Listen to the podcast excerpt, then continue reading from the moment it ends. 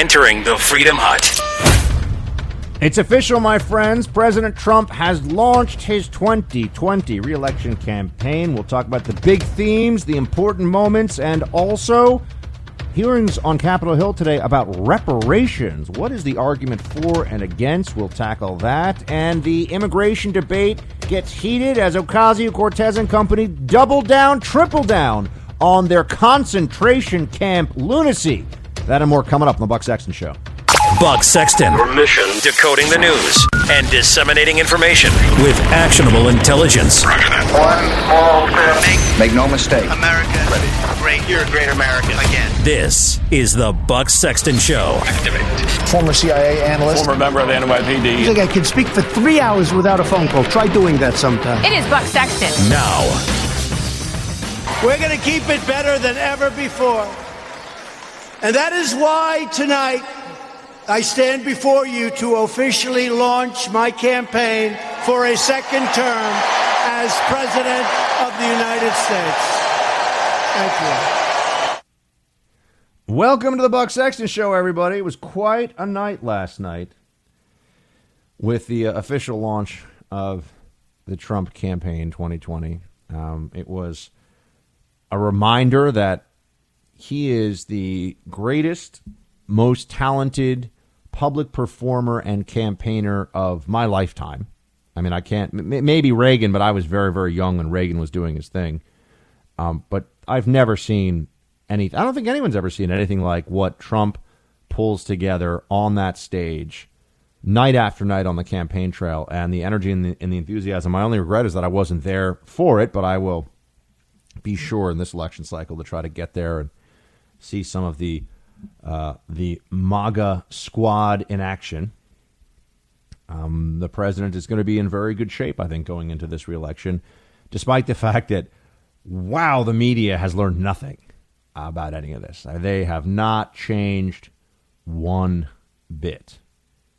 The mainstream media view this not as an effort to, meaning the 2020 election campaign, and this was clear from the way they did their commentary afterwards.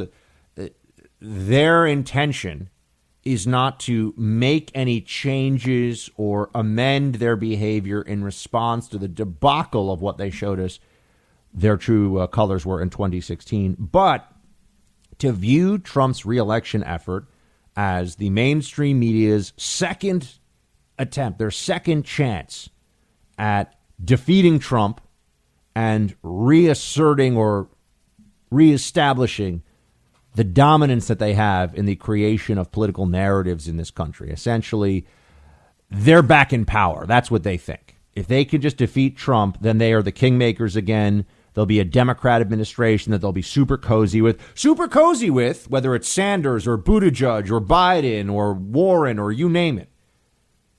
The, the mainstream media will be will be snuggling up to whomever the Democrat is, while simultaneously telling us, "Oh, we're just holding their feet to the fire, speaking truth to power."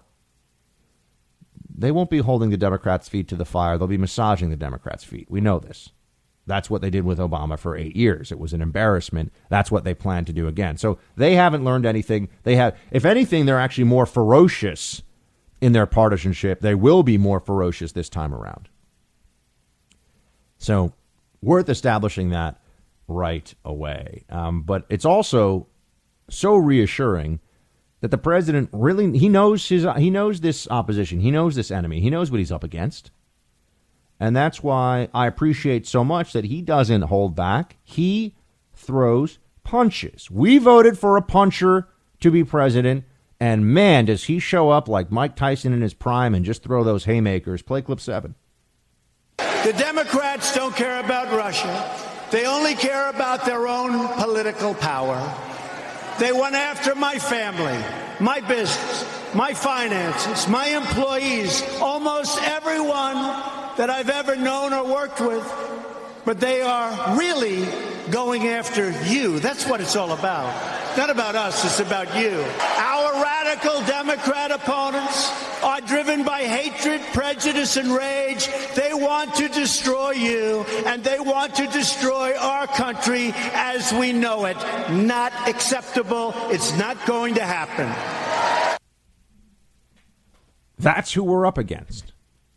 We're up against a Democrat machine desperately wants to be back in power, that has no compunction, no hesitation whatsoever about trying to destroy those who disagree with them.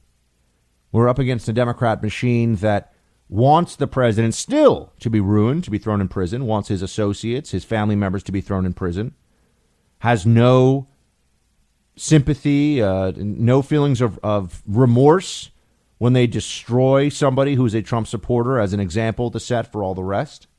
They cheer as Manafort sits in solitary confinement as though he's an axe murderer and not a simple tax cheat who has been made an example of because of his Trump ties, not because of what he did to the United States Treasury Department. You know, that's one of the really unsettling realizations that I've come to is that I never hear libs, and I know a lot of them, and I talk to them, and and uh, there's a lot of libs in media that I am in contact with. I never hear libs feeling sorry for anyone on the right who is a casualty of Trump derangement syndrome. They express no sense of remorse, no common decency. Uh, they have no they have no hesitation. They they have no problem with what happens to Kavanaugh, what happens to the Covington kids, what happens to just people that are not even necessarily in Trump's inner circle, but who are generally associated with the right. And in this era of Trump, if you are on the right, you are tied to Trump.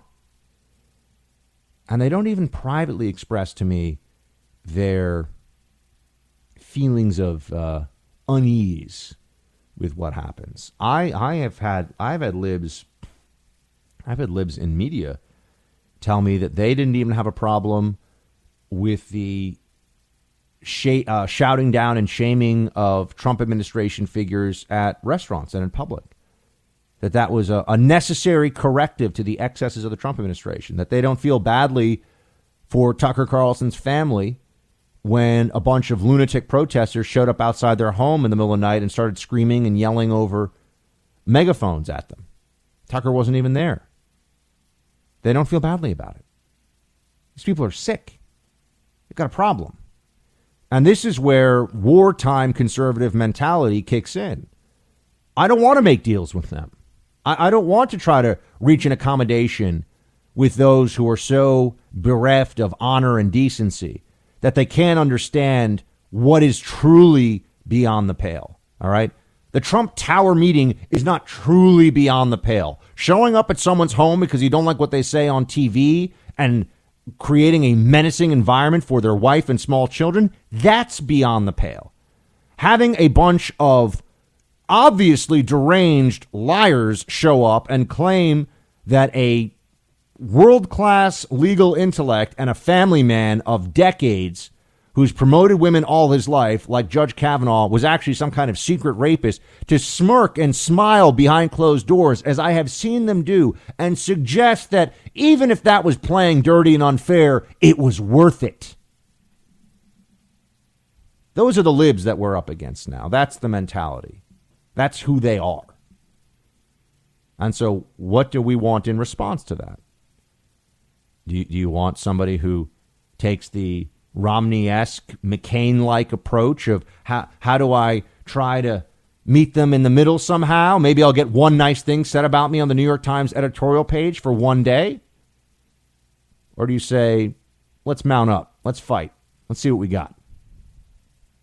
Last night was a reminder that Trump is the latter. Trump is the fighter. And he is not going to let the libs off easy for what they've done for the last two years because it has been a disgrace.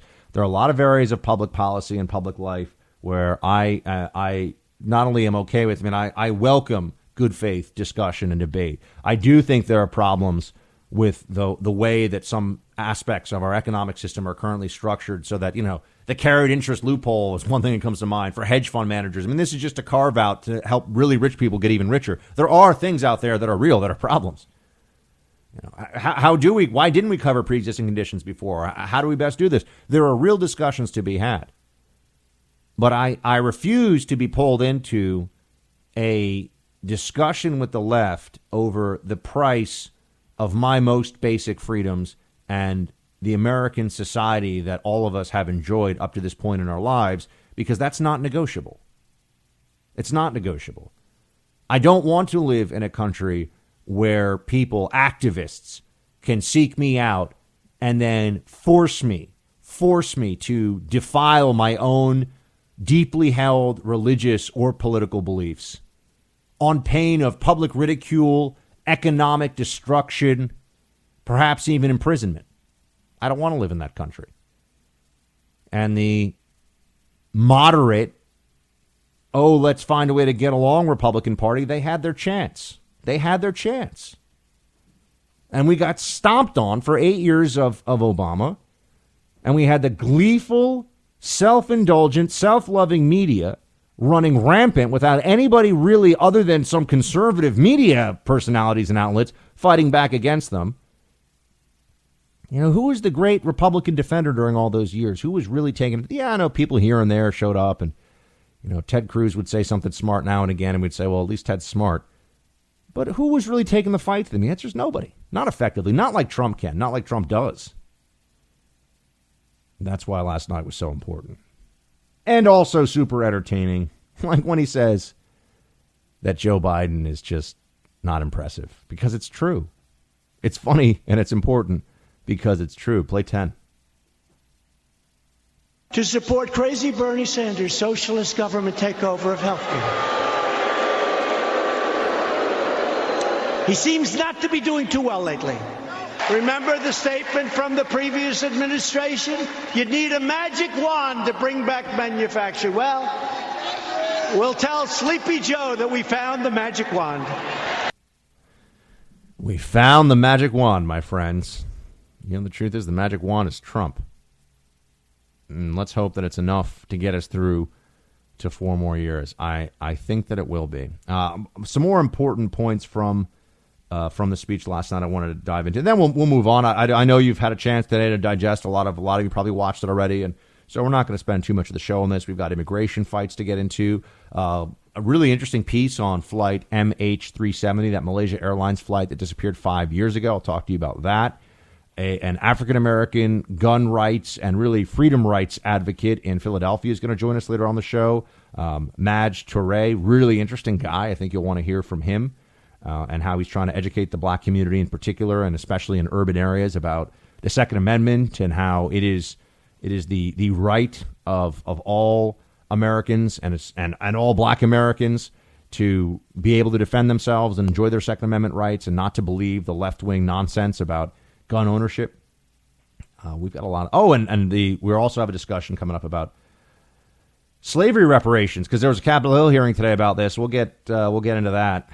Uh, the short version is a bad idea. The long version is we're going to have to keep talking about it because Democrats are using this as a as a way to to get the base all riled up, the left wing base. So that means we can't entirely ignore it. When we have a jam packed show, as we always do. So uh, stay right there.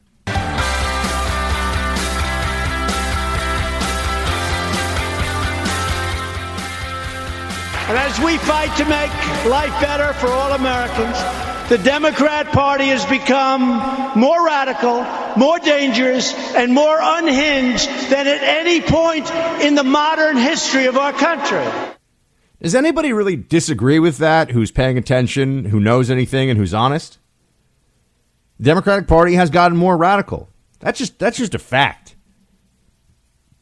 The Democratic Party has moved further to the left. Again, a fact. Democrats now embrace positions that 10 years ago, five years ago, a majority of their party would have said, well, hold on a second. That, that seems maybe a bit, that seems a bit extreme.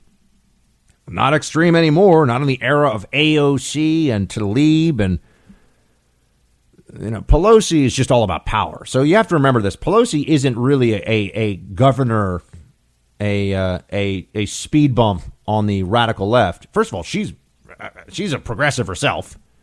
She's not, but she's not radical in the sense that she wants to continue things as they are insofar as they benefit her, her power, her prestige, and You know, that's the, that's the first consideration Nancy Pelosi has. What does this mean for Nancy Pelosi?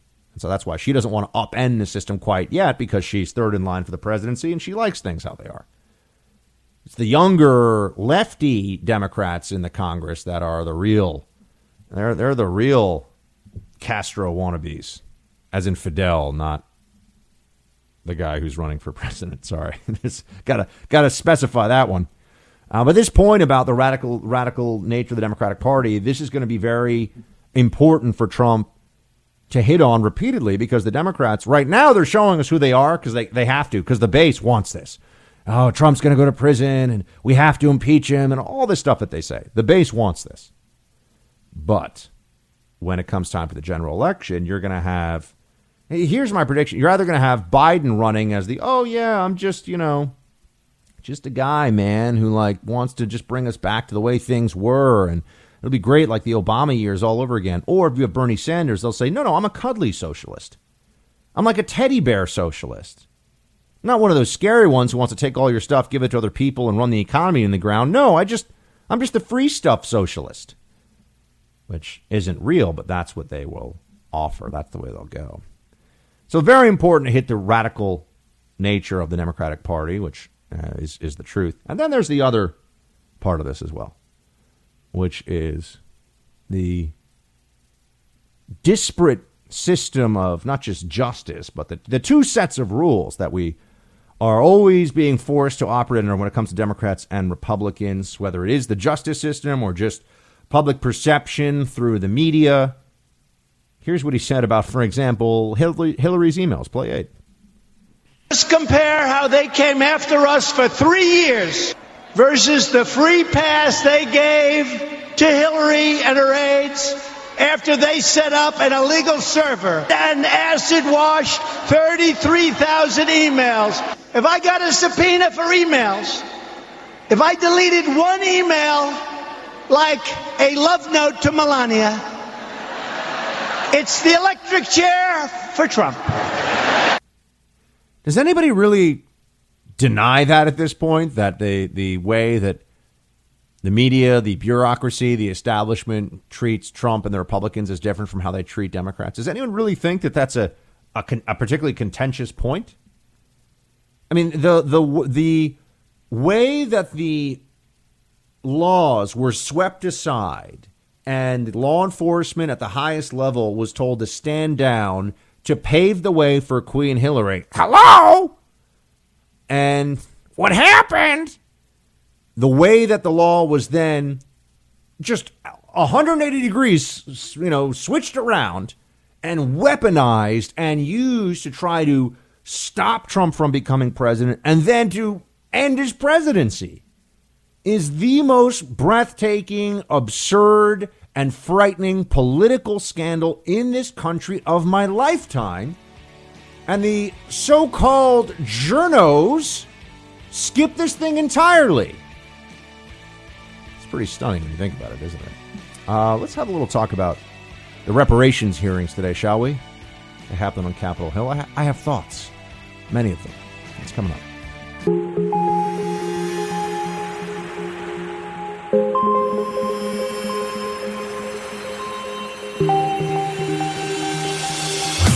He's holding the line for America. Buck Sexton is back.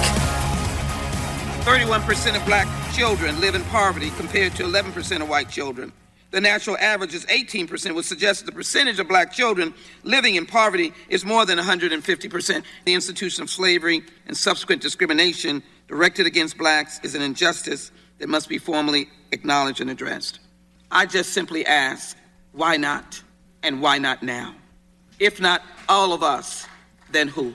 God bless us as we pursue the final justice for those who lived in slavery for 250 years in the United States of America. So that's about reparations. There's a big hearing on Capitol Hill today, got a lot of attention, and some uh, some important questions are raised. Here's the my my my quick reaction to this is how can you achieve justice for acts committed against people um, who are no longer living at anywhere and that were committed by people who are no longer living. How could you adjudicate that without doing major damage to your uh, legal system and to the undergirding moral values of your society. No one seems to have any good answers for that. There was some very interesting stuff said today. Coleman Hughes of of Quillette uh, said some things. I mean, Quillette's that what do you call it? A it's it's a, almost a, a contrarian ideas magazine, or just a, a, a magazine that's intellectually rigorous but unbounded by the dictates of political correctness. We've had Andy Ngo on before, who writes for Quillette, does some very interesting stuff on Antifa for them. Uh, Christina Hoff Sommers, I believe, is is associated with Quillette. She's a, a, woman who's uh, an academic who is not kowtowing to feminism all the time. Uh, but here's what Coleman Hughes had to say about reparations today and whether this is a good idea. Play 20. The question is not what America owes me by virtue of my ancestry. The question is what all Americans owe each other by virtue of being citizens of the same nation. And the obligation of citizenship is not transactional. It's not contingent on ancestry. It never expires and it can't be paid off. For all these reasons, Bill H.R. 40 is a moral and political mistake. Thank you. Thank you, Mr. Hughes chill, oh, look, chill, look chill, chill. He was presumptive, but he still has a right to speak. Oh, look at the Democrat there, Cohen coming coming at the end. He still has a right. He's, he was presumptive, but he has a right to speak. He's, yeah, sure. There's the people booing in the hearing room, booing. What what what did he say that that was so bad? What was so incorrect that he should be booed? Eh, people are just so childish. Mike, you got something? Yeah, I was gonna say Cohen's the clown that brought the chicken. Remember him a couple oh, weeks ago? Oh, that's right. Yeah. So he decided to chime in. Oh my gosh! I mean, I interviewed that guy. I mean, he kind of has like a little bit of like this kind of crazy, like Southern thing, but he's kind of just yelling all over the place, and he's just you know crazy. Uh, uh, that guy Cohen is he's off the wall sometimes. Oh wait, we got more Coleman Hughes though. I liked it. I like what this guy had to say. Play twenty one. In 2008, the House of Representatives formally apologized for slavery and Jim Crow. In 2009, the Senate did the same. Black people don't need another apology. We need safer neighborhoods and better schools. We need a less punitive criminal justice system. We need affordable health care. And none of these things can be achieved through reparations for slavery. If we were to pay reparations today, we would only divide the country further, making it harder to build the political coalitions required to solve the problems facing black people today we would insult many black Americans by putting a price on the suffering of their ancestors. What would that price be? Let's assume for a moment, and it's it is an assumption we should not make, but just for the sake of argument, that the American people are united in the idea of reparations, whereas in reality, over 60% of Americans oppose reparations. So this is a there's a clear majority that are not in favor of this. What's enough? What's enough reparations? A billion? No, of course not. 10 billion? Getting closer. 50 billion? Well, that seems like a lot of money. 100 billion? A trillion? I mean, you know, you just you work your way up. When does it stop? How can you put a price on the centuries of enslavement and the suffering and the murder and the Well, the truth is you can never put a price on that. And how could any society really put a price on that? All right, but let's assume that we figured out what the price is. Who gets the money? Where does it go? How is this? What, what is the mechanism for dealing with this pain and bringing us into a new future? Oh, let me guess. Is it to give a whole bunch of money to left wing organizations that agitate for certain public policies and create essentially a, a progressive left slush fund, which will be, I'm sure, staffed by many, many, many white liberals who will feel very, very virtuous for working at some institution that has something to do with, you know, or has received some money from, from reparations in order to, to right the wrongs of the past. But is, is slavery really the, the only wrong of the past that we are to right? Where does this stop and start? How much further does it go? I, I, I would bring you to an essay written by uh, Kevin Williamson, whom is a little more quiet these days than he used to be. Uh, he wrote on reparations back in 2014, and here's what he here's what he had to say. Quote, the political interests of African Americans, like those of other Americans, are best served by equality under the law. The economic interests of African Americans, like those of other Americans, are best served by a dynamic and growing economy, preferably one in which the labor force is liberated from the dysfunctional, antique Prussian model of education that contributes so much to black poverty. The people to whom reparations are owed are long dead. Our duty is to the living and to generations yet to come, and their interests are best served by liberty and prosperity, not by moral theater. End quote. I think that's exactly right. That's what this turns into, folks. That's what this really is moral theater. This is an opportunity, especially for white liberals, to show how morally superior they are to those who don't support this idea. That's really what this all comes down to. It's it's all for show. It goes nowhere. But that's what so much of the Democratic Party is these days, just for show. It's a branding exercise for people who can't tell the difference between politics and their own personal virtue. I don't think this is going to go any further, but we'll see. Democrats are more tenacious on this than they've been in a while. We've got much more coming. Stay with me.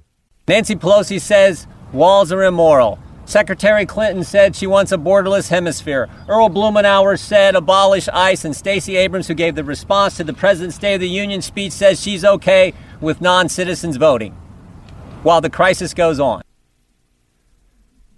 The Democrats are radicals on immigration. That's not a surprise. I was talking on uh, Tucker Show last night about this very issue.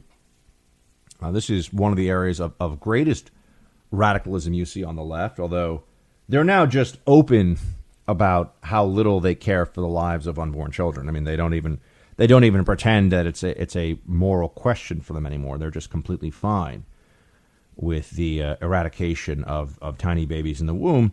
Uh, but on immigration, increasingly they have just turned to either lies or obfuscation. They never they never really grapple with the facts as they are. And here's a, a perfect a perfect example of it. So Sola, Soledad O'Brien, who is uh, one, I don't know where she works now. Where does Soledad O'Brien work now? She used to be at CNN and had the worst morning show perhaps in the history of cable news. I mean, it was it was a terrible.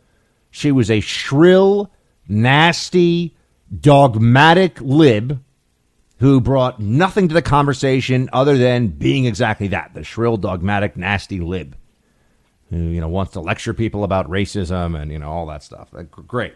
You know, that's, that's exactly what America wants first thing in the morning.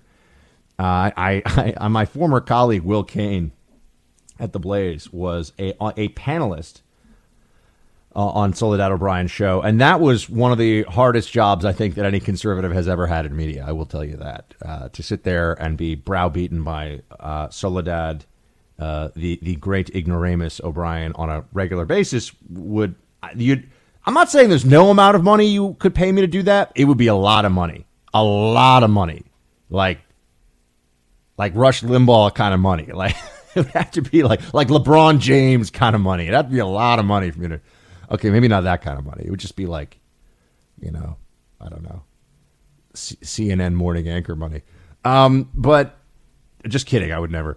But Dan Crenshaw tweeted out uh, the following, and this just gives you a sense of you know how the the intellectual heft of our side versus the intellectual uh, deficit on the other side. Crenshaw, in response to Ocasio Cortez, writing the following: For the shrieking Republicans who don't know, know the difference Concentration camps are not the same as death camps. Concentration camps are considered by many experts as the uh, mass detention of civilians without trial, and that's what this administration is doing. Um, she's she's just lying about what she was saying. I mean, we all know she said never again. This is not this is not up for debate. This is not hard.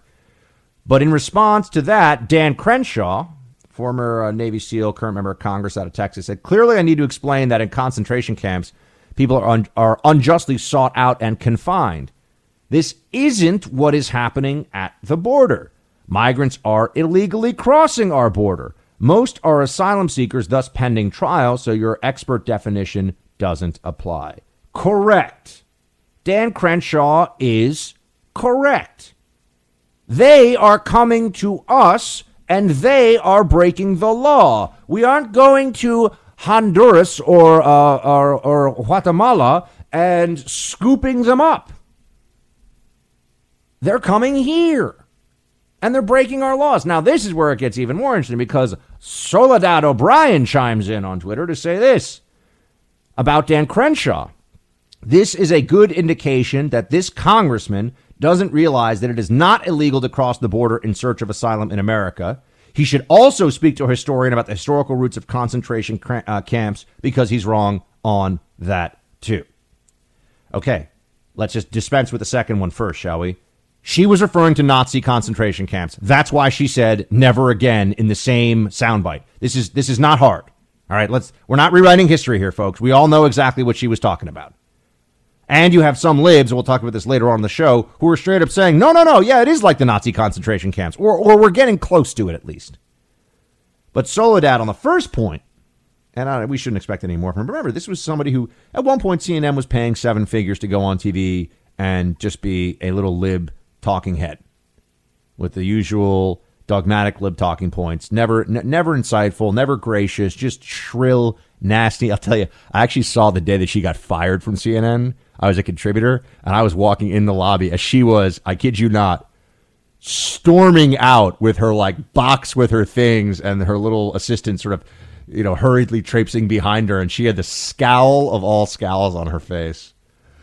Uh, you know, usually I'm very simple. I mean, anybody who, but I mean, she's a multimillionaire. She's married to a super rich guy. You know, it's a job that somebody else actually needs and would do well. So, you know, she'll be fine. Um, but I decided to chime in with Miss O'Brien here because she's wrong. And that was what I tweeted to her. Wrong, Soledad. It is, in fact, illegal to cross the border outside a port of entry, even if seeking asylum. That's what about 90% of these migrants are doing they are breaking the law. And then when they don't show up for their asylum hearing, they are breaking the law again. And then we get this from Soledad. Oh, she wants to dig in. No, she skips past that because I'm just right. She's just wrong. I'm right. Isn't that fun? Uh, it, it's illegal to cross the border, even if you're then going to claim asylum. You can't just cross the border outside a port of entry. That's that is a that is a crime unto itself. And so every migrant who shows up outside a port of entry walks across, and I've seen them doing this, walks across the border and says, I want to claim asylum, has committed a crime. Every single one of them. Okay. She responds, though, she doesn't even touch on that issue. She responds, estimates, this is Soledad O'Brien, estimates from an asylum judge in Virginia 90 to 95% show up for their hearing. This is the process to being assessed and applying for asylum. Again, wrong. so I responded to her, wrong. Oh, man. Um, that's nice. Wrong again. The Department of Homeland Security disagrees with the random judge that you pick to bolster the narrative you prefer, Soledad. 90% of these asylum seekers so far have missed their court dates. And then I give her a nice little link to testimony from DHS Secretary McAleenan to that issue. So I, mean, I'm right. She's wrong. She's not. But she has a preferred narrative, right? She she wants her audience to constantly know, I love the illegals. I mean, she lives in a, I would guess. I'm just going to put this out there. I don't know, but I, I'm guessing she lives in a three to five million dollar apartment in New York City. That's right. I, I know these people. I know. I know what they're like. I know who they are. And she lives in probably a three to five million dollar apartment in New York City, and her only contact with illegals is either the people in fancy restaurants who are uh, in in the back of the kitchen washing dishes and bussing tables and things or cleaning up her home that's her only no contact with illegals on a day-to-day basis beyond that so to her it's just all virtue signaling it's all oh okay well this is fine this is great we're just going to let in everybody and i want my audience to know that and so in service of that she's lying because uh, let's just understand this folks why would I mean, she's wrong on the numbers, but why would 90% of asylum seekers show up for hearings where they know when it is clear from previous hearings that less than 1 in 10 of them are actually going to get asylum? Why would they why would they put themselves at risk of deportation like that? Of course, they're not going to do that. And everyone knows this. But you see, at each stage of this process of the crisis at our southern border, the libs have been lying. They've been pretending that they care about the rule of law and the process when we all know that the rule of law and the process is being flagrantly and systematically violated, that there, there's a fraud going on here. And, and, and we were right over and over again, but they never changed their minds. Anyway, that's Soledad got uh, buck slapped, which is an important thing sometimes. That needs to happen. So I'm, I'm glad I was able to present her with the facts. And she is somebody who was in need of a little assistance on the factual basis for my claims. Uh, but! That's right. But uh, we'll come back in just a moment, team, with a whole lot more on. We got more on the Trump rally. What was, this is what I really want to get into, what was the single greatest moment of the Trump rally last night, in your opinion? I want you to hold that thought. Those of you that watch, those of you who watch the campaign launch, I want you to hold that thought because when we come back, I'm going to play for you what I believe is the single greatest moment of that rally and maybe my favorite moment of any Trump rally. Stay with me for it. 2016 was not merely another four year election. This was a defining moment in American history. Ask them right there.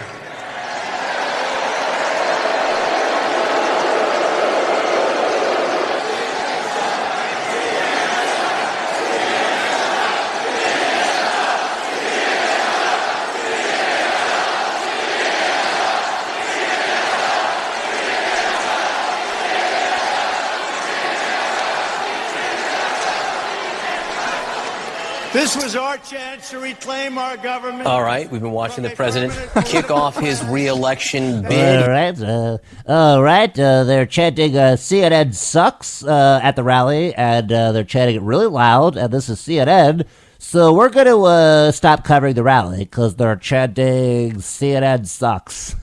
I mean, come on, Mark. That's funny. It's funny. It's amazing. Producer Mike, I know you think it's amazing too. Of course it is, dude. This is this is phenomenal. I was watching that when it happened, and I wasn't like sort of half paying attention, and then that got my full attention. I mean, that was the highlight of the whole thing for me. That was amazing. Just to have to watch CNN anchor sit there. Uh, excuse me. Um, are they chanting? I th- oh, wait, hold on a second. Is Wolf down on the floor? Wolf, what can you tell us? Uh, yeah, they're uh, pretty sure uh, that uh, uh, you know Berman. They're chanting. Uh, I, I, I'm not sure. I'm trying to make it out now, but I have a feeling, and I have a. I I think they're chanting CNN sucks. it's amazing because CNN does suck, and they should be told that loudly and clearly and repeatedly over and over again. So good times for everyone. That was the best. That was the best thing. I don't think MSNBC carried any of this speech last night. They had more important things to do.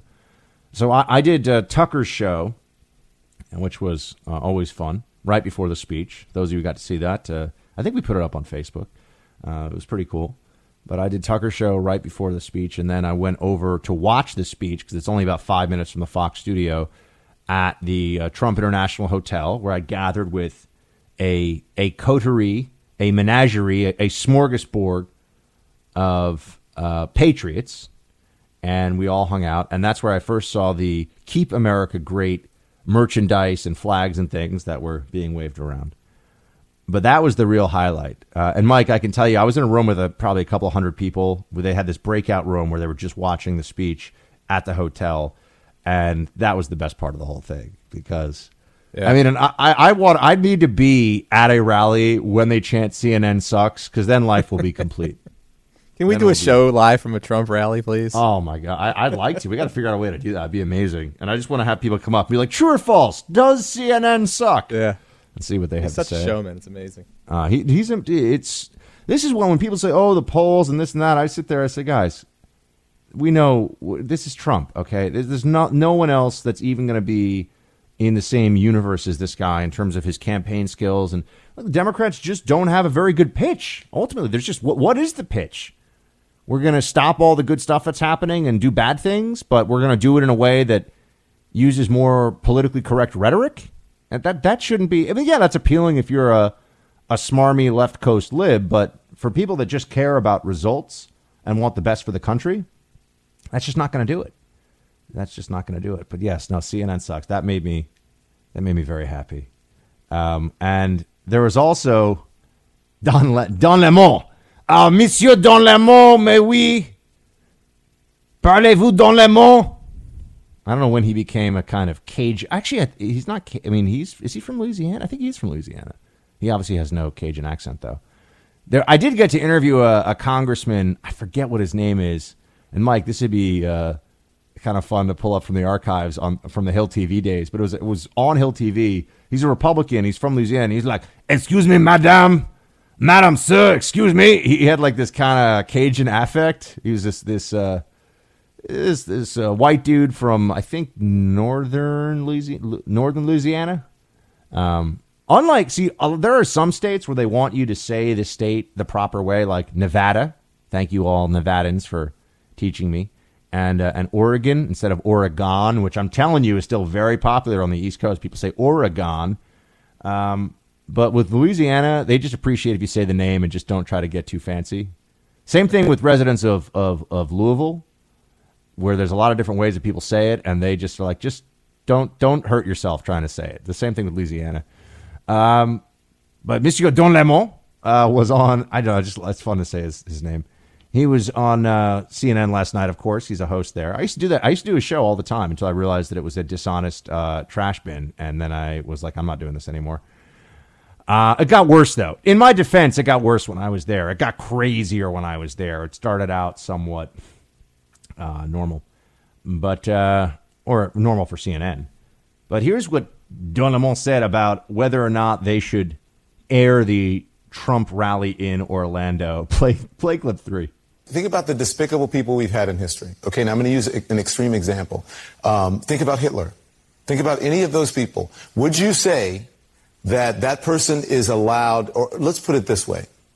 If you could look back on in history, would you say, well, I'm so glad that that person was allowed a platform so that they could spread their hate and propaganda and lies? Or would you say it probably wasn't the right thing to do to spread that because you knew in the moment that that was a bad person and they were doing bad things? Not only were they hurting people, they were killing people.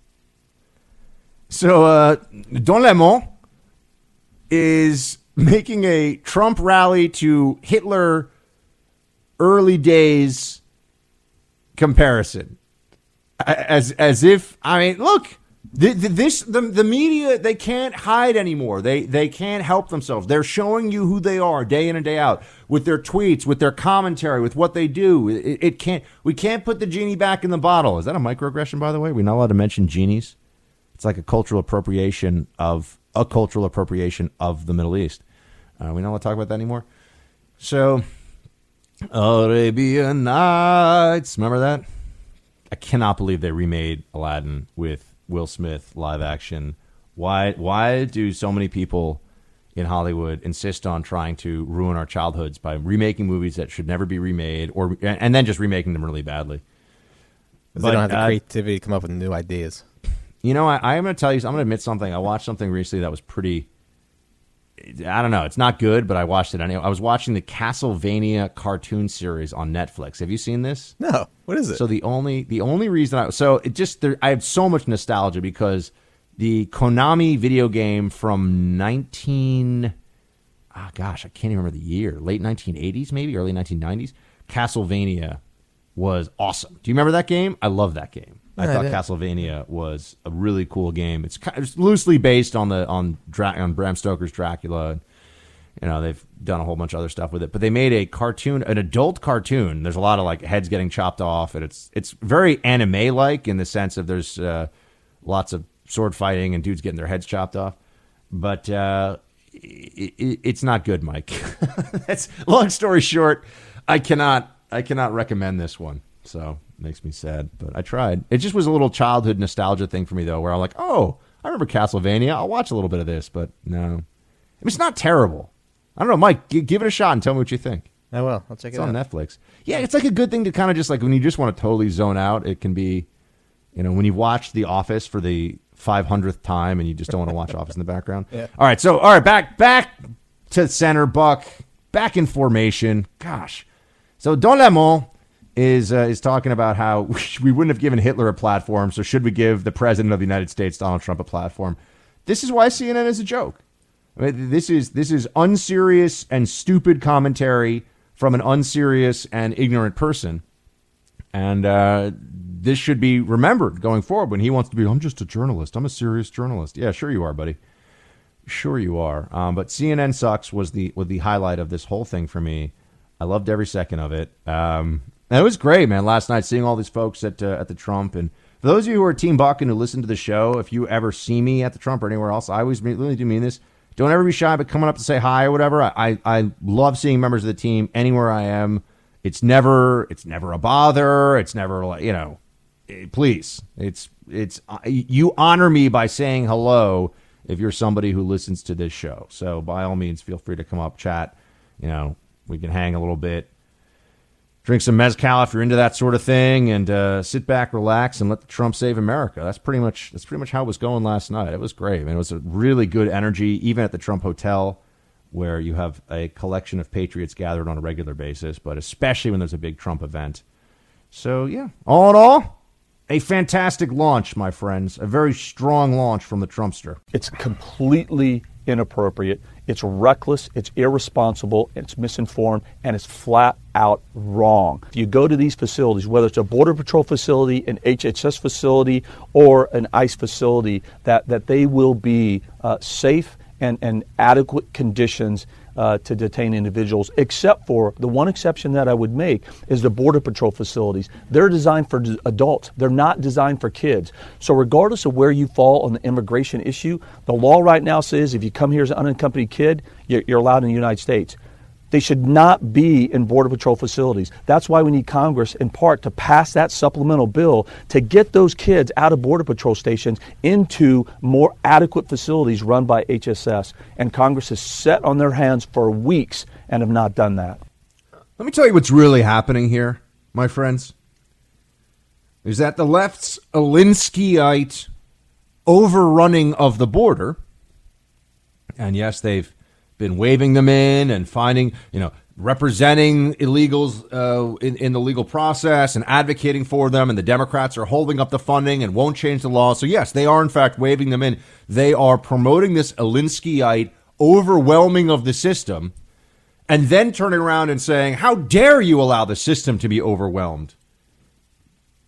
They are both the arsonist and the criticizer of the firefighter. We are the firefighters in this case. We're trying to stop this from happening. They don't want it to stop. They're making it happen. And then they say, why aren't you stopping it in a better way? Well, the acting ICE director there, Mark Morgan, whom I've interviewed a few times, a very sharp guy and knows this issue backwards and forwards. He's first of all furious with the the completely idiotic and reckless comparison of detention centers to concentration camps. I mean, do we really need to do we really need to sit down with a bunch of these moron Democrats who have, you know, major platforms on TV, sit down with them and, and show them photos of what people in the Nazi concentration camps look like? Do we need to show them a photo of the thousands and thousands and thousands of children's shoes gathered together in the Holocaust Museum here in D.C., or the eyeglasses that were taken from people before they were marched off the gas chambers, and then show them a photo of fellow American Border Patrol officers who are tending to the needs, bringing food, warming it up themselves, handing it to the migrants who are showing up in these facilities, knowing that they are breaking the law, by the way, not caring about that one bit. The Border Patrol officers who are not paid a lot of money, who are going into their own paycheck to buy extra blankets and pillows and toys for kids who are stuck in Border Patrol facilities because we don't have the facilities for this. We weren't built for this. They want to compare them to concentration camp guards. These people are a disgrace. And the same Democrats, you know, this mentality has been around now. We've seen it before. Abolish ICE. That was their chant. Abolish ICE. They probably want to abolish Border Patrol too. They just won't say it oh, because they know it's political suicide.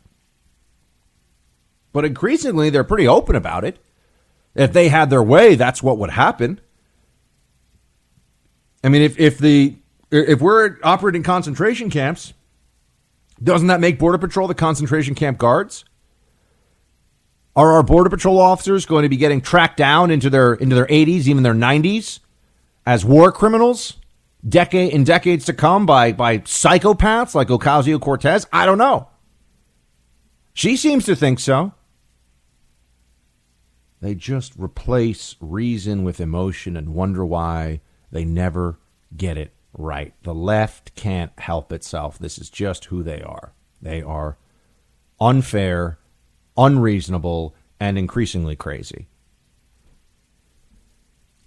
Here's uh, here's MSNBC back in the day promoting this. The concentration camp thing is not new. I've been telling you. Uh, the, the former CIA director said it. I tweeted it, I should say.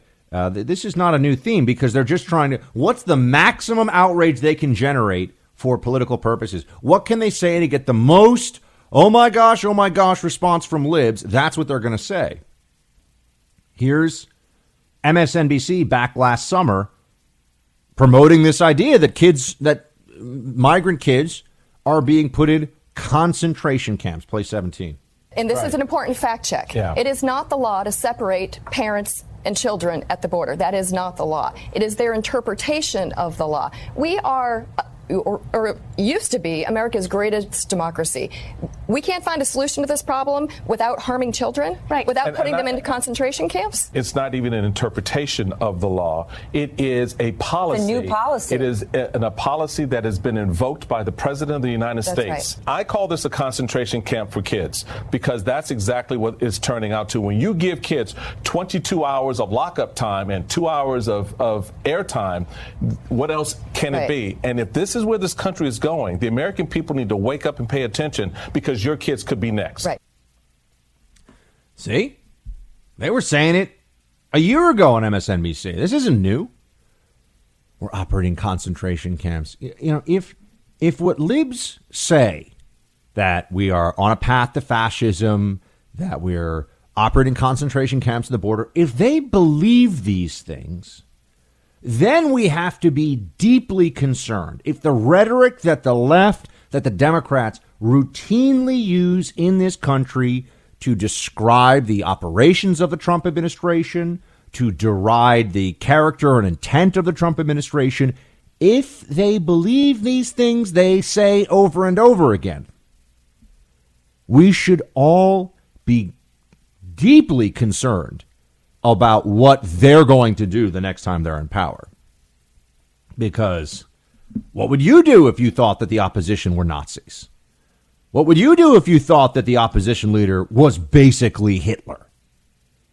You know, I, I, thought Obama was overrated, not nearly as smart as the left pretended he was, not as wise, not as amazing. But I, mean, I never thought the guy was Hitler. I just thought he wasn't a great president, wasn't somebody I would have voted for. I, I never hated Obama. I actually never hated him. I just disagreed with him.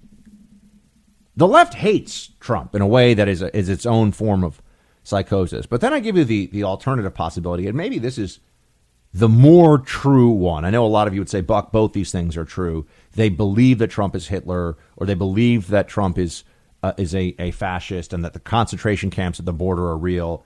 But there's another option here, or another addition into this they're willing to say anything.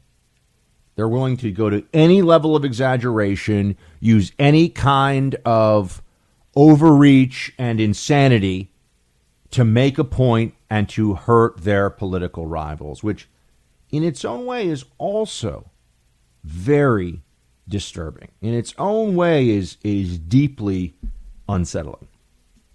Because it means that these people have no moral compass at all that they'll say anything at any time, no matter what it does to the morale and the functioning and the tranquility of this country. We'll be right back. The United States is running concentration camps on our southern border, and that is exactly what they are.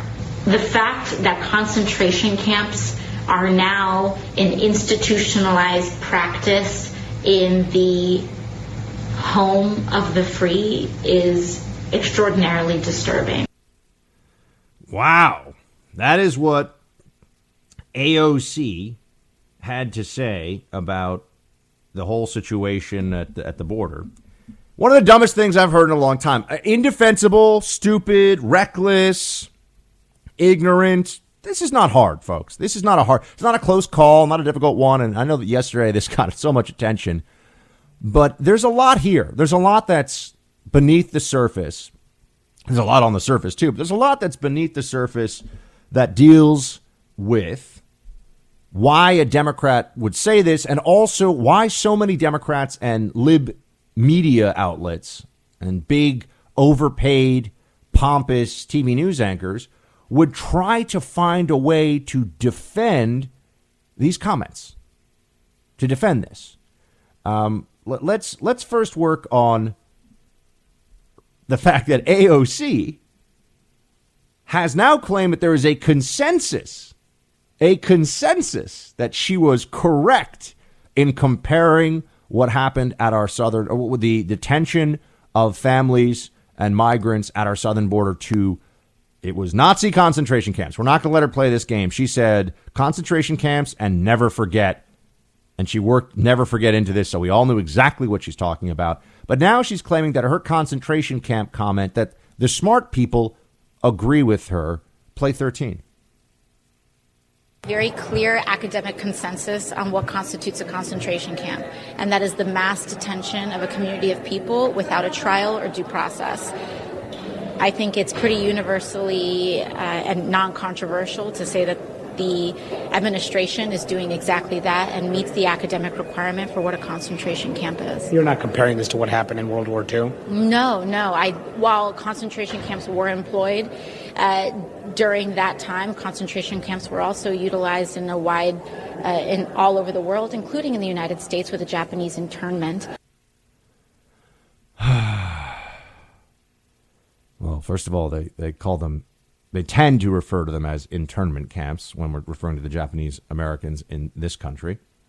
Uh, but note how somebody who is by no stretch of the imagination an, an academic or has an impressive academic pedigree in any way. And not that an impressive academic pedigree would even mean all that much, but she has none of these things. Invokes the academic consensus about what she said, as though, yeah, the academy's on my side. Oh, you mean the, the tenured commies that teach at schools across the country? That's really impressive, AOC. It's not impressive at all. Uh, but she got dragged yesterday. That's what they call it when you say something or write something, particularly on Twitter, that's really stupid, and then everyone just piles on you and talks about what an imbecile you are. Call it getting dragged. It happens to people, sometimes fairly, sometimes unfairly.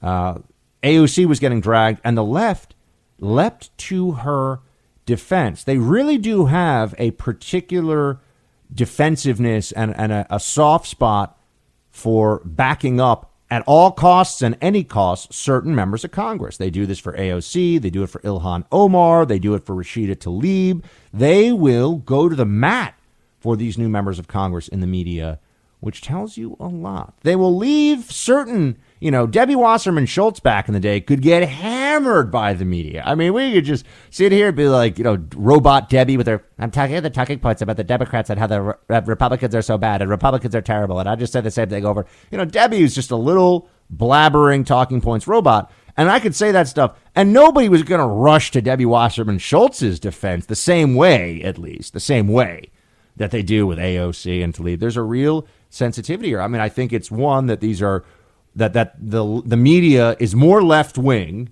in their sense in their sensibilities and in their sympathies than they really want anyone to know. I mean, the media we have a hard left media in this country that presents you know slightly left center, right? That's they they try or at least consider themselves left center, but they're they're really pretty hard left at this point. I mean, they they want the president imprisoned, they want his family imprisoned and ruined.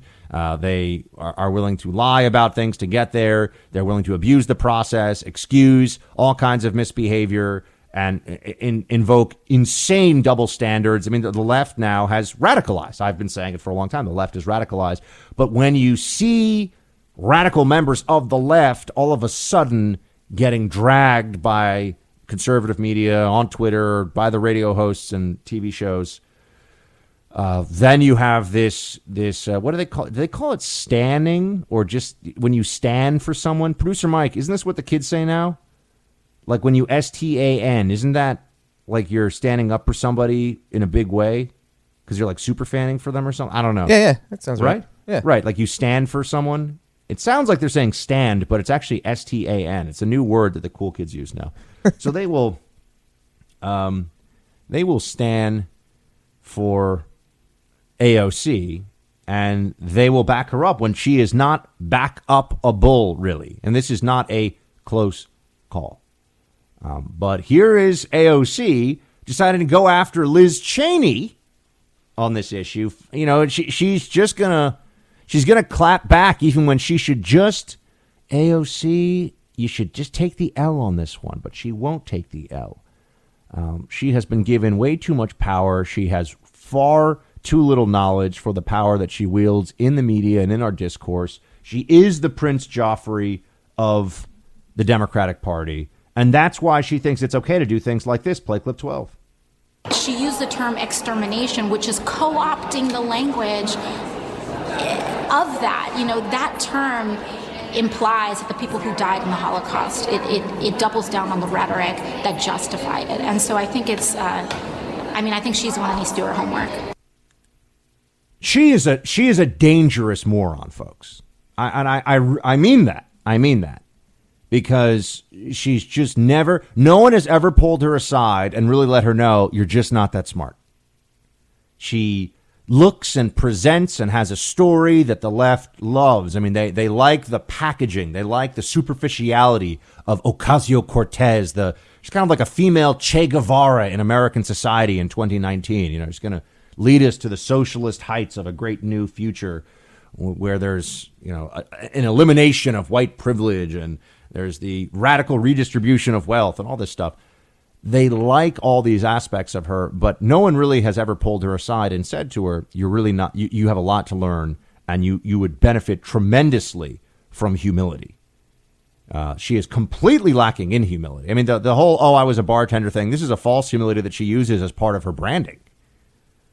Uh, she's going to lecture Liz Cheney on this, and then th- this was this was a fascinating maneuver. And Chris Cuomo, bro, Cuomo, yo, do you even lift?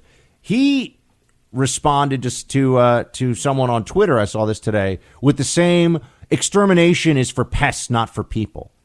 So what they're trying to do is to switch the conversation. They've lost on this. I mean, they're they're getting pounded, and they they're they're trying to fight back, but they're wrong. What she said was stupid. What she said was wrong. You know, Mike Hayden, former CIA director. I worked for Mike. I've talked to Mike. I know him not well, but talked to him. A few, briefed him a few times. Uh, Mike said something similar, and I can tell you that even people that I know in the intel community who are very senior, who are Trump hating Trump hating liberals, have said to me privately that Mike Hayden comparing what was going on at our southern border to concentration camps was was completely intellectually ex- inexcusable. Inexcusable. They recognize that. Like you can't you can't be doing that. That's just crazy. Just like people who when I've asked them, even remember, I'm talking about Trump haters, folks. I'm talking about deep staters who want to get rid of Trump. The ones, though, who are not complete buffoons, who have like 5% non buffoonery left in them, they will say that John Brennan calling what Trump has done treason. I mean, that's just also crazy. That's just, that's nuts. Uh, but they will go nuts in their defense of AOC. And what they've done, and this became the new talking point for today, was to suggest that usage of the exter- the quote extermination of 6 million Jews that by using the word extermination you are in effect appropriating Nazi language and terminology. Therefore you're the problem. Therefore you're the problem. This is this is the new the latest wow moment the latest wow moment from the liberal left in their efforts to do everything they can uh, to just distract from what's really happened. I mean, they're they're a complete and utter disgrace. Yet here we are.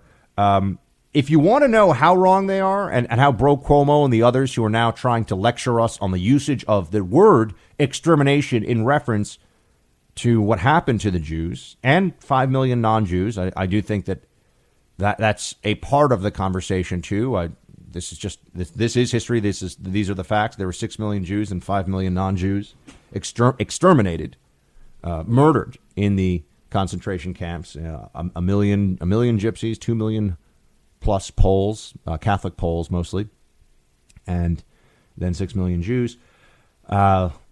Which is this is all you can go. I mean, I live within walking distance of the Holocaust Museum here in D.C., and that's the number that they have there as well. And you know, to, to understand, we should never minimize the full scope and the full degree of, of the atrocities of the Nazi regime. But Cuomo, in response to Liz Cheney, that's I was trying to find this for a second there, tweeted out today, bro Cuomo, exterminated question mark. We use that for pests, not people. See, he he is on the this is now the new lib talking point. Oh, you can't use exterminated in the this is such a distraction. This is such an absurdity to even bring this up. But then, uh, as many pointed out, like Phil Klein, uh, hat tip to him over at the um, Washington Examiner. Uh, you know, Phil Klein tweeted out, I confess I don't fully understand what Cuomo's pretending to be outraged about, but the U.S. Holocaust Museum and Israel's Yad Vashem both refer repeatedly to, quote, extermination camps.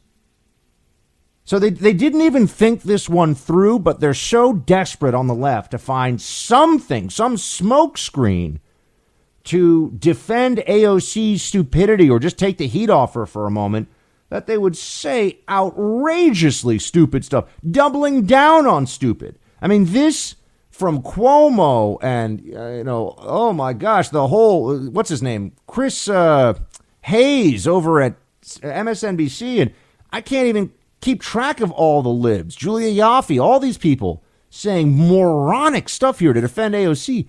Why are they so willing to do this? Why not at least be, if you want to be a little hypocritical on this and just play for your team, just be silent about it. Just wait, this will pass. Why gaslight us? Well, there's a real, there's a real impulse here on the left to protect this new far left vanguard of the Democrat Party. They're particularly sensitive about the far left, and I think there's real reason for that. This isn't just a byproduct, this isn't a bug, this is a feature.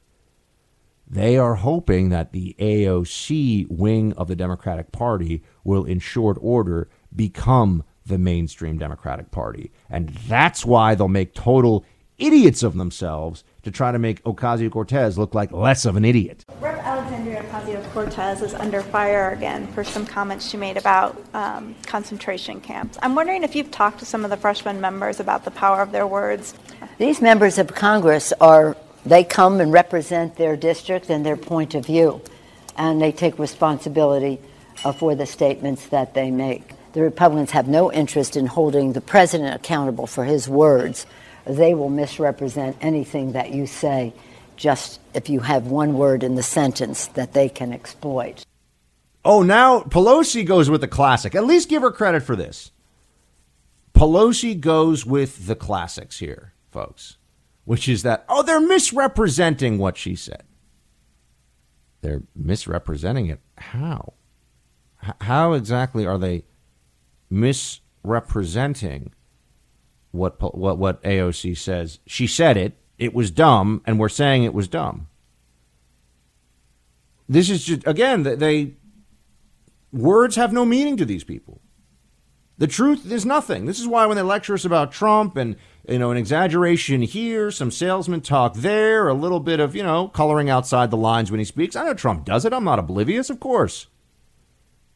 But that's different than just up is down, down is up, and we're the guardians of truth while we're telling you that. But th- there's the defending AOC because of what she represents for the party. And then there's also the even more troubling component of this, and that is that there are some who really do think that there is a any moral comparison or some rough approximation of similarity between what goes on at the U.S. Mexico border and what happened in the Nazi concentration camps of World War II.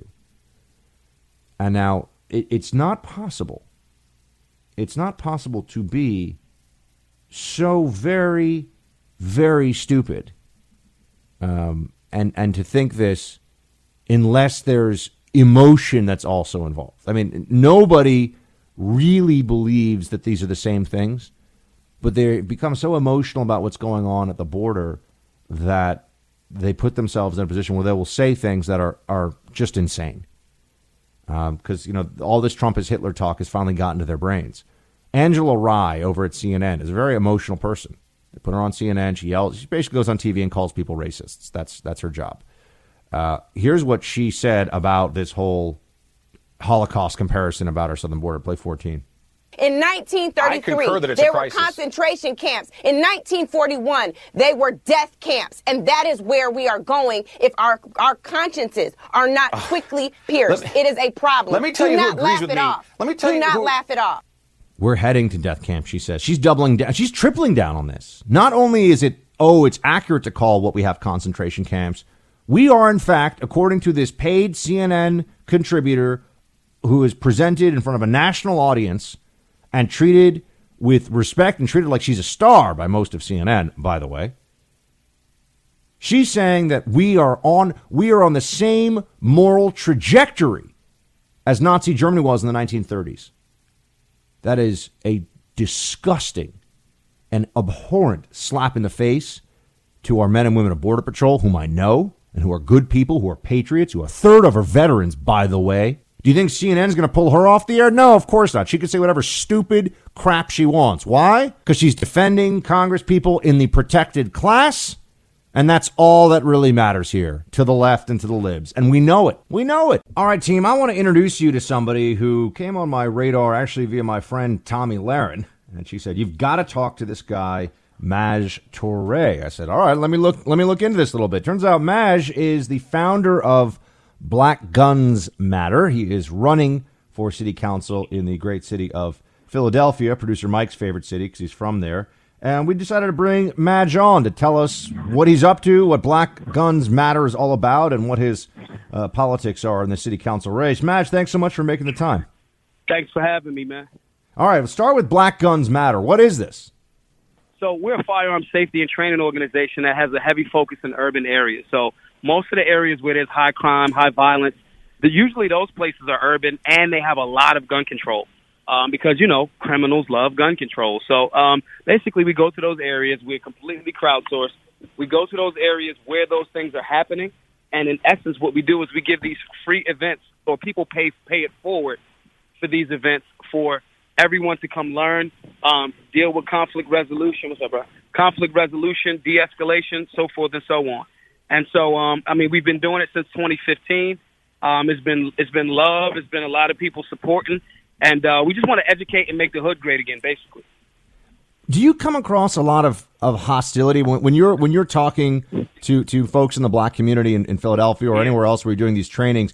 Do you do you just get the sense that the black community has been told by the Democratic Party, which, as we know, has a majority of, of black voters supporting it, that that guns are somehow just even legal guns and legal gun ownership is bad, or you know what's what's the perception that you're dealing with in the black community of sec of the Second Amendment? So one, it is changing. So I'll lead with that. But there has been a concentrated effort by the left, um, and and and again, I have tons of friends that's on the left, and I love them dearly, but they've been thoroughly misinformed. Um, there's a, there's a, a common theme to make sure that urban America is not armed. All gun control is racist from the very beginning. And, uh, you know, a lot of the, the areas that happen to be populated by melanated beings happen to be urban centers. And those policies, you know, reflect let's lock them up for just the simple possession of a firearm. We're talking about guys, I've had scenarios where 25 year old guys work at a bank, regular job, live in a rough part of Philly, purchase a firearm lawfully, not knowing that he has to, mind you, Pennsylvania is an open carry state, by the way, not knowing that he has to fill out paperwork, pay a fee, all of these other different things he gets pulled over, tells the officer he has a firearm located where it's located. He catches the felony. He loses his job. He loses his apartment. These are things, not because, again, this isn't clearly, this isn't the John Dillinger guy. This is the person that's saying, I want a firearm to protect my friends, my family, and myself and my neighborhood if need be, and we're locking people up for it. So the misconception is based on years of, you know, uh, negative propaganda telling people, especially black people, that you know if you got a gun, you either the bad guy or you better be the cops. And that's not that's not the principles that America was built upon. But it's it's been a, a, a pervasive falsehood that the left has uh, thoroughly uh, ingrained into urban America, especially black people. But we at Black Guns Matter are doing the work to change that tremendously. What are you hoping to do going forward with Black Guns Matter? Or do you have uh, events planned in, in other cities outside of Philly? And, and what can folks do who are listening who want to get involved and perhaps want to help? What can they do? So we've been on a tour for the last two years. Our goal is to hit every major city in America, uh, every state in America. Um, you know, we've raised about we we only about eight thousand five hundred and forty four dollars away from our goal for 2019, which was fifty thousand dollars for the whole year. Uh, we ask anybody that knows that conflict resolution is important, de-escalation is important, and people from the right that specifically want to make sure that those lessons of uh, the Second Amendment is available for all Americans, especially Americans that have been tricked by the left. I mean, and I hate to say it in such a seemingly polarizing way, but the facts is the facts. You know, so if anybody wants to support that work, these we, we, we make these classes available to everyone that comes out and registers for free by everyone paying it forward. Uh, they can hit our GoFundMe, GoFundMe.com forward slash Black Guns Matter. Um, if anybody wants to support, but really it's about again the conflict. Uh, uh, I don't want to overshadow this. The conflict resolution is a primary part. The de-escalation is a primary part, and becoming this year we've added uh, political education. It doesn't make sense to inform urban America about you know firearm safety and knowledge and the Second Amendment if we're not going to galvanize that that demographic to, you know, to vote in a way that is in support of their freedoms. This is all for nothing if we just continue to, you know, have urban America voting in the same people that are infringing and infringing and infringing. You know, so that's a major component of it as well. But everybody that pays it forward at that, you know, our GoFundMe, GoFundMe.com forward slash Black Guns Matter, um, that helps out tremendously. It, it, it removes that financial barrier to entry, and we get people get people's uh, minds and hearts proper in, in, in regards to the Second Amendment. And Maj, I also want to ask you about your running for city council in Philadelphia. What what are you going to do to try to help clean up that city? You know, I had a brother went to a university there, and he would tell these stories. And we grew up in New York City, so we're not kids that aren't used to uh, a fair amount of, of crime and, and urban decay. But he said that Philly was a whole other level. So, what are your plans if you if you get elected to help clean up in Philly? And you know, obviously that could possibly be replicated in other cities that are still uh, be set with with the crime problems of a major city? So the three major platforms that we're running on, uh, uh, they all tie into the same thing. But um, the, so let me before I go to those three points. One, I got to be very uh, on city council. You got to be very. I, I want to see where all of the money going.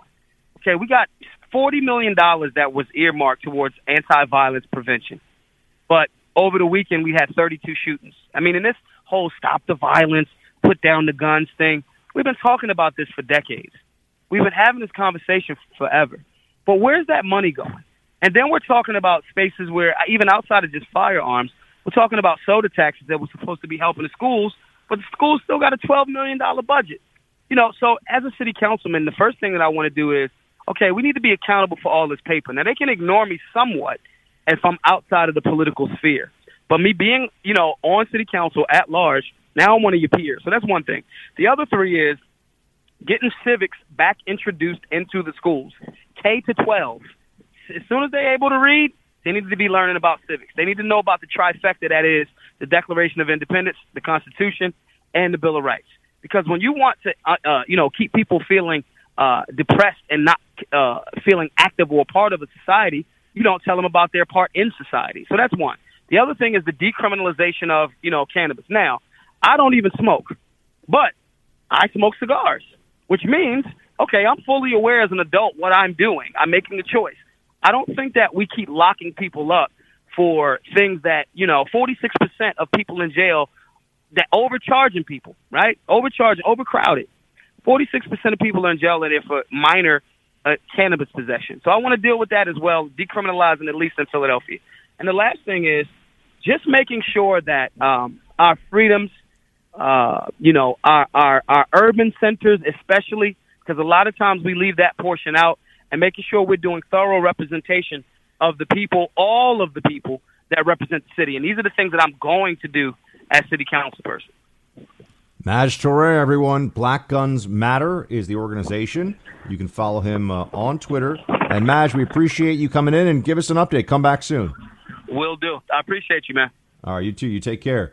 And team, we'll be right back. Tonight, Malaysian authorities are urgently studying the captain's at home flight simulator for clues. The simulator was reassembled at the police headquarters. Investigators want to know did the captain, seen here on a widely circulated YouTube clip appearing to show him going through airport security, practice the maneuvers that the flight made beforehand? And today we learned from Malaysian officials the potential critical importance of that last radio transmission from the plane to air traffic control. All so you right, will night, remember the in the flight. That was that was a little bit of, of just newsreel from uh, a couple of years ago, early on, in the investigation surrounding this uh, Malaysian Airlines flight that disappeared. Right, we remember when this happened. MH is the designation for Malaysia uh, Malaysia Airlines, and this is, uh, I mean, MH370, one of the great aviation mysteries of all time. Uh, this was a uh, certainly a,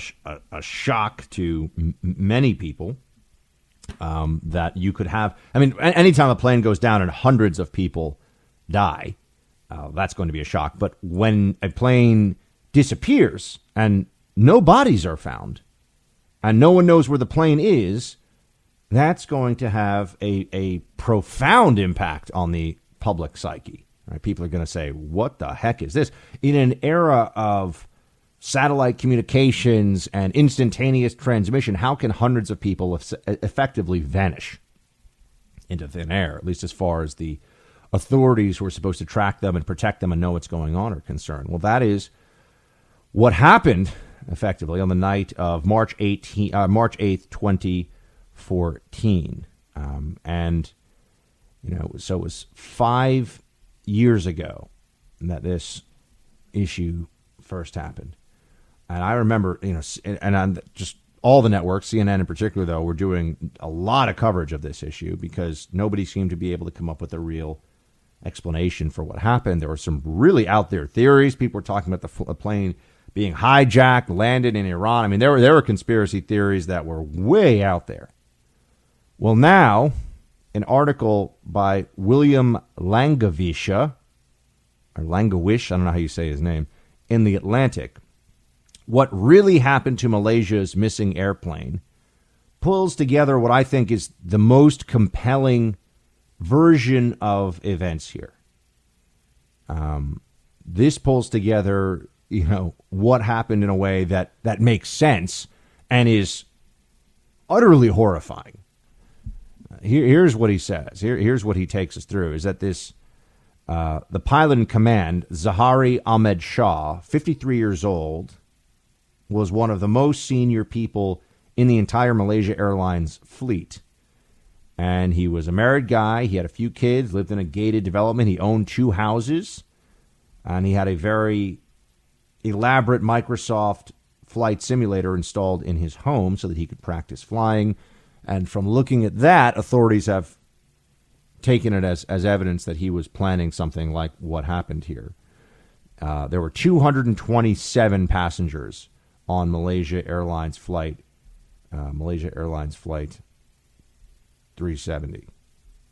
And what happened after about 11 minutes, uh, after it was uh, crossing uh, sorry, 11 minutes after it reached its cruising level of 35,000 feet, it disappeared from radar.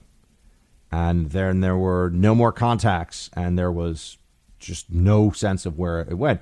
Now, they believe, and they've pulled together from satellite pings of the plane and information that they've been able to gather of a technical nature, that the plane turned toward the southern Indian Ocean and just went on a, a six hour a six hour flight, uh, and that six hour flight ended in catastrophe. That is believed that the plane broke up into many, many, many pieces, essentially disintegrated on impact. That it just completely crashed in the water in the Indian Ocean.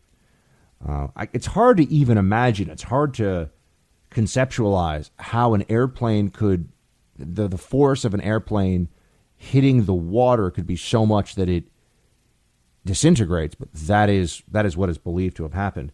How did it get to this point though? Well uh, there was no emergency distress signal.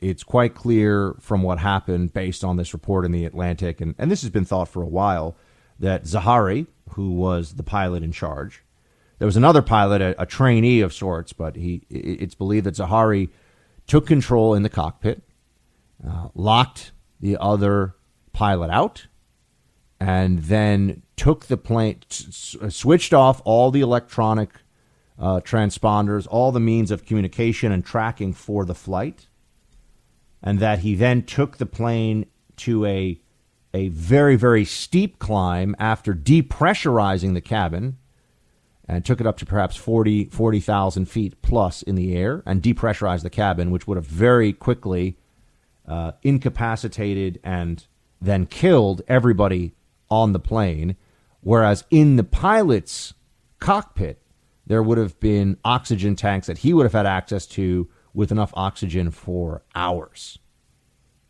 So it is believed that he engaged in what was effectively a mass murder at 40,000 feet in the air. So all the people were likely dead from this before any impact or anything else. He probably killed everybody on that plane by taking it to this 40,000 foot uh, ceiling and turned off the pressurization in the cabin, turned off the transponder. He would have had to know a lot about the electronics and the communication systems of the plane to do this, and he he is somebody who would have known, who, who did know that, and then took it on this route out over the ocean for six hours at least, it is believed, based on the pings from the satellites and the other technical analysis of this that they can do. And that from there, from there, he uh, likely just buried it in the ocean, and the thing fell apart. There's another component of this story that is a reminder, and that is the Malaysian government, which is a famously corrupt government in Southeast Asia. If you want a little taste of how corrupt, you can read The Billion Dollar Whale, a very good book about a massive financial fraud using the sovereign wealth fund of Malaysia uh, with a guy named Jho Low at the head of it, who now is hiding out somewhere in China. Uh, I highly recommend that book if you're interested in international financial fraud and intrigue and the U.S. firms that were complicit in that whole thing. But Malaysia is very corrupt. And initially, there were, as there always are in these cases, government concerns and government efforts about what information they share, what they want to tell the public, what the public should know how that slows down the investigation, how there was always a concern that there would be some culpability found on the Malaysian government or Malaysia Airlines side. And that initial desire to get the story right, that initial uh, slowdown of the release of information and and the uh, what should have been immediate calls for assistance to try to track down this wreckage uh, that was delayed. Well, when a plane hits the water, the wreckage begins to disperse and sink. It doesn't sink right away, but waiting many hours before you even know where to look for this thing is going to mean that you have a much harder time eventually finding it. I, I highly recommend for those of you that want, and you know, we'll put I'll put this up on Facebook, and I'll do it right now. So I, I know I tend to forget things sometimes when I say I'll put it on Facebook, but uh, Facebook.com/slash Buck Sexton if you want to see it. Um, it's uh, it's one of these things that I just think it's worth worth reading through because this was such a, a fascinating and really frightening case. And now I think they've finally been able to pull together what happened. And this guy just it's it's it's almost like a a mass shooter who wants to go out in a in a blaze of of of infamy. And in this case, it was a crash of a blazing crash of infamy, and um, you know, it's it's just it's a fascinating read, and it's a little terrifying too. And just you know, there's a lot of a lot of what we deal with day to day is about trust. You know, do we trust each other in society? Do we trust the driver of the car we're in, the pilot of the plane we're in? In some cases, it's rare, but in some cases, the worst happens, and that's what it looks like. Mike Mike just tweeted me: eighty percent of airline crashes are due to pilots. Yep, it's not the equipment that fails. Oh man, shots fired! Shots fired from uh, one, well, a titan of media to a Lilliputian of media. I see this on on uh, on Mediaite. the the great, the one and only Sean Hannity here, putting Mr. Jim Acosta in his place. Now, Acosta and CNN is is as an organization, and the whole thing is now just is completely absurd. it's my favorite, as I've been saying, my favorite thing from the entire uh, campaign launch last night was CNN sucks, CNN sucks. they turn it off. That's amazing. CNN's like, oh, gotta gotta gotta get off of this thing. This is bad. This is bad for business. Uh, and I guess it is probably bad for business. But um, Hannity uh, on his blog, and as you know, Sean is in, in many many markets across the country the the lead into this show. And I, I when I'm in New York, I generally do the show right next to Sean. He's a great guy. His staff is fantastic people, and I'm I'm Team Hannity all the way. So I, I always get a little excited when Sean. It's you know it's like it's kind of like when. Uh, you know, in, in, the Lion King, when when Mufasa has to like slap around some of the hyenas, you're like, ah, yes, the the big lion comes over and smacks him around. But here's what he says to uh, to little Jimmy Acosta. Quote, as I said to little fake news Jimmy Acosta, you have not earned time on the number one show on all of cable news. You can tell all your reps to stop begging my staff. The answer is no. Unlike you, I don't peddle lies on the lowest rated cable network in America nor will I promote your lies on 618 of the best talk radio stations in America. Nor has anyone ever provided me scripts or talking points, another Acosta lie. For the record, I do not recall meeting you on a bus. Why did you miss your big chance to talk to me? Now I do have good news for you. I will gladly meet you privately in a mutual agreeable schoolyard alone as you requested. My only condition is this meeting will have nothing to do with your failing book, failing career, or failing network. I'm free the week of the 4th. Oh my gosh.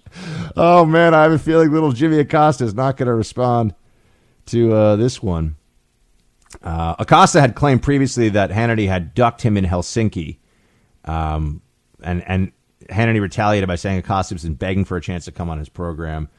You know, one thing I'll tell you is that the the conservative hosts who are who are big in this business are people that I know. I know them. I know almost all of them personally pretty well, uh, or have talked to all of them at length, and some of them I know personally well. Uh, I don't know Rush, the, the great, the one and only. Uh, I've only filled in on his show. I don't know him personally. I've actually never met Rush, which is something that hopefully one day I'll remedy. Um, but Sean I know well, and obviously I spend a lot of time on Tucker's show, and they're all good people. You know, they're all people that you would enjoy sitting down and talking to. Rush, Sean, Tucker, uh, you know, I do Shannon Bream show a lot. She's one of the nicest, smartest, best people you could ever meet. And so many of these lib hosts I know, I'm just telling you the truth. I know this is going to sound they're just awful.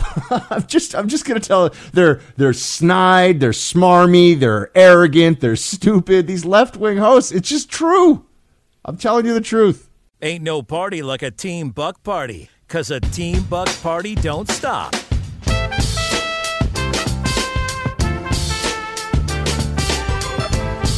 Yeah, we got Buck turned up to 11.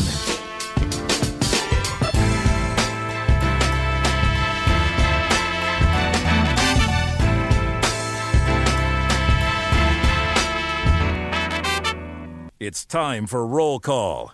Facebook.com slash Buck Sexton for the roll call action. So, yeah. Uh, guess what, team? Today I get to tell you some exciting news coming back to NYC, and we will be streaming this summer. We will start in, in I believe, in August. That's the plan. We're going to start streaming the Buck Sexton show on video. We're going to have a cool set. We're going to have all kinds of stuff, all kinds of great things going on for you starting this summer. And also the show, we're going to be uh, putting out the podcast even earlier. Get excited about it.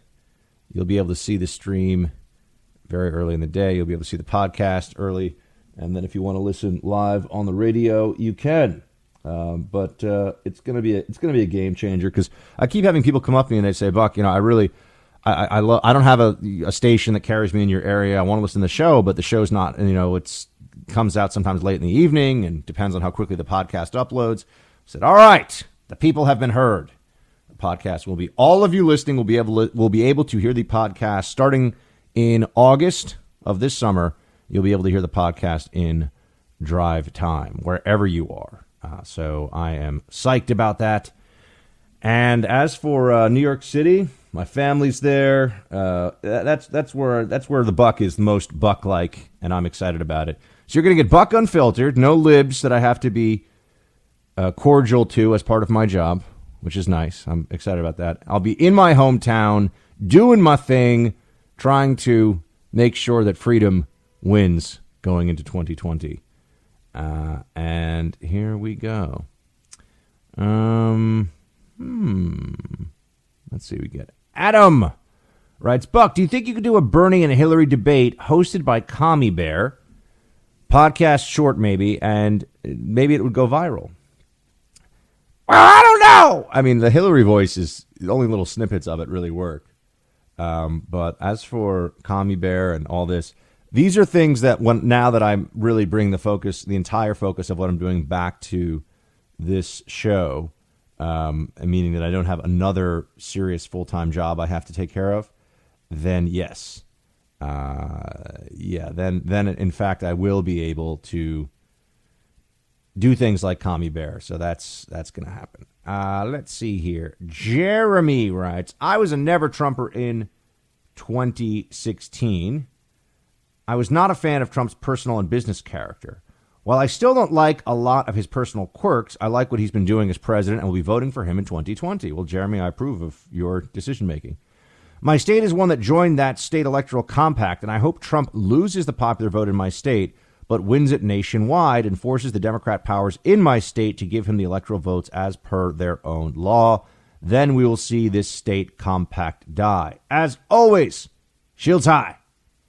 Um, all right, Jeremy. Well, uh, you know, I, I, I, totally respect that, and, and all along I've really thought that that it was um, the the smart decision, or rather the, the wise decision for conservatives. I, I get that there's stuff about Trump that people really don't like in his personal life, and I'm not going to sit here and tell you that being married three times and and I think what what is admi- admitted infidelity, at least in some of the cases. I'm not talking about the Stormy Daniels stuff per se, but some of the earlier uh, situations in Trump's life. But I, I, also don't look to politicians as paragons of uh, moral virtue, and and I think that they serve a purpose beyond role models for the youth of America or whatever it may be. Because I've never thought the politicians, and none of this is new either. And this is why, even talking about this, I feel a little bit like I'm playing into the left's game here. Because I mean, Bill Clinton was a was a a morally repugnant human being. I, I can tell you this, and this is an important distinction. I do not believe, and I would I would say so if I felt otherwise. I do not believe for a second that Donald Trump ever tried to force himself on a woman, uh, assaulted a woman. I know they say this thing about grab them by the by the bad word, but that's they're misconstruing what he was the the tone and the the tenor of what he was saying, which was essentially that he can be very aggressive with women sexually, and they like it because he's famous and he's a big deal. Now, you can not like that in what he said, but that's different than what Bill Clinton was credibly accused of many times over, which was forcing himself on women, sexually attacking women. And he was president for eight years, and Democrats defended him to the hilt. There's a huge difference between somebody who is a sexual predator and somebody who is uh, sexually a bit more free spirited. I'm not even sure what you would call it as, as you know somebody who is a sexual predator versus somebody who is aggressive in his pursuit of beautiful women, which is I think what Donald Trump could could be said to be. Uh, and anyway, I, I could talk about this all day, but these are the these are adult decisions that we all have to make. Do you really want to hold out? Do you want to allow Democrats to say your candidate's not perfect, and then we have some psycho uh, lib commie who is okay with murdering babies? Is is that because someone that never Trump never answers that question. Is that really what we're supposed to have? Is that a better situation for America? Because that's the choice. We can pretend that there was some other choice, but that is the choice that we all had then. And it's even more clear now what the choice is because not only are those dynamics in play, but we've also had four years of a president who hasn't gone to war with a country for no reason, hasn't escalated a, a, a war in a country we're already in for no reason, has presided over a booming economy, and isn't trying to tell you how to live your life every day. Isn't that refreshing? Isn't it nice not to have Obama talking down to you as though somehow he knows better about how you should pick your health care, about how you should, you know, uh, whether you should be able to defend yourself. You know, I mean, all, you go through all these different aspects of Obamaism for eight years, and it was a lot of condescension and lecturing. I, I just, I, I got sick of it. I don't need that anymore. I, I never needed it. I never wanted it. Uh, you can tell this got me a little. Anyway, Jeremy, I see. I, Jeremy, I think you're making an adult decision. I think you're making a wise choice by supporting Trump, even though you have your misgivings. And don't we all have our misgivings about politicians? It's not like I thought Mitt Romney was the greatest thing since sliced bread. He was the best option we had at the time. I think he would have been a competent commander in chief. I think he's been a little bit, honestly, I think he's been a little sanctimonious in the era of Trump. I think he's lost the plot a little bit, but still better than Hillary or, or Obama. TJ writes, Buck, I've had this idea floating around in my head for a little bit uh, for the censorship by platforms and would like to run it by you to see what your thoughts are. Like to preface by saying that it'd be awesome to see one of the platforms adopt this idea. However, the more likely outcome would be that a new platform would have to do this. Here it goes. Imagine being able to toggle the speech on the platform to uh, conform to a certain country's laws. So, in most free speech countries, like the US, there'd be little to no restrictions. However, if you'd like to see the way some of the more restricted speech countries' laws are, you would have that option to toggle that country's laws on. Along with this, the more restricted the speech is in the country you live in, the less options you would have to toggle on or off. Someone in the USA would essentially be able to toggle on or off every other country's speech laws, whereas someone in the Middle East or China may be very limited what they could toggle. A lot of, a lot of usage of the word toggle here. This would be a very good way to give everyone across the globe a perspective of just how free we are. Um, yeah. All right, TJ. That's interesting. Uh, thank you for the thought. Always appreciate you writing in. And thank you for wearing a Shields High t shirt in your avatar on Facebook. That's awesome. Uh, a bunch of people wrote in last night. No podcast uploaded. No podcast uploaded. Oh, guys, I'm sorry, man. You know, we, we upload it. I don't know what to say. Um, and we uploaded it. I gotta check this one out. Let's see what we got here. Uh, Taylor. What's up, Taylor?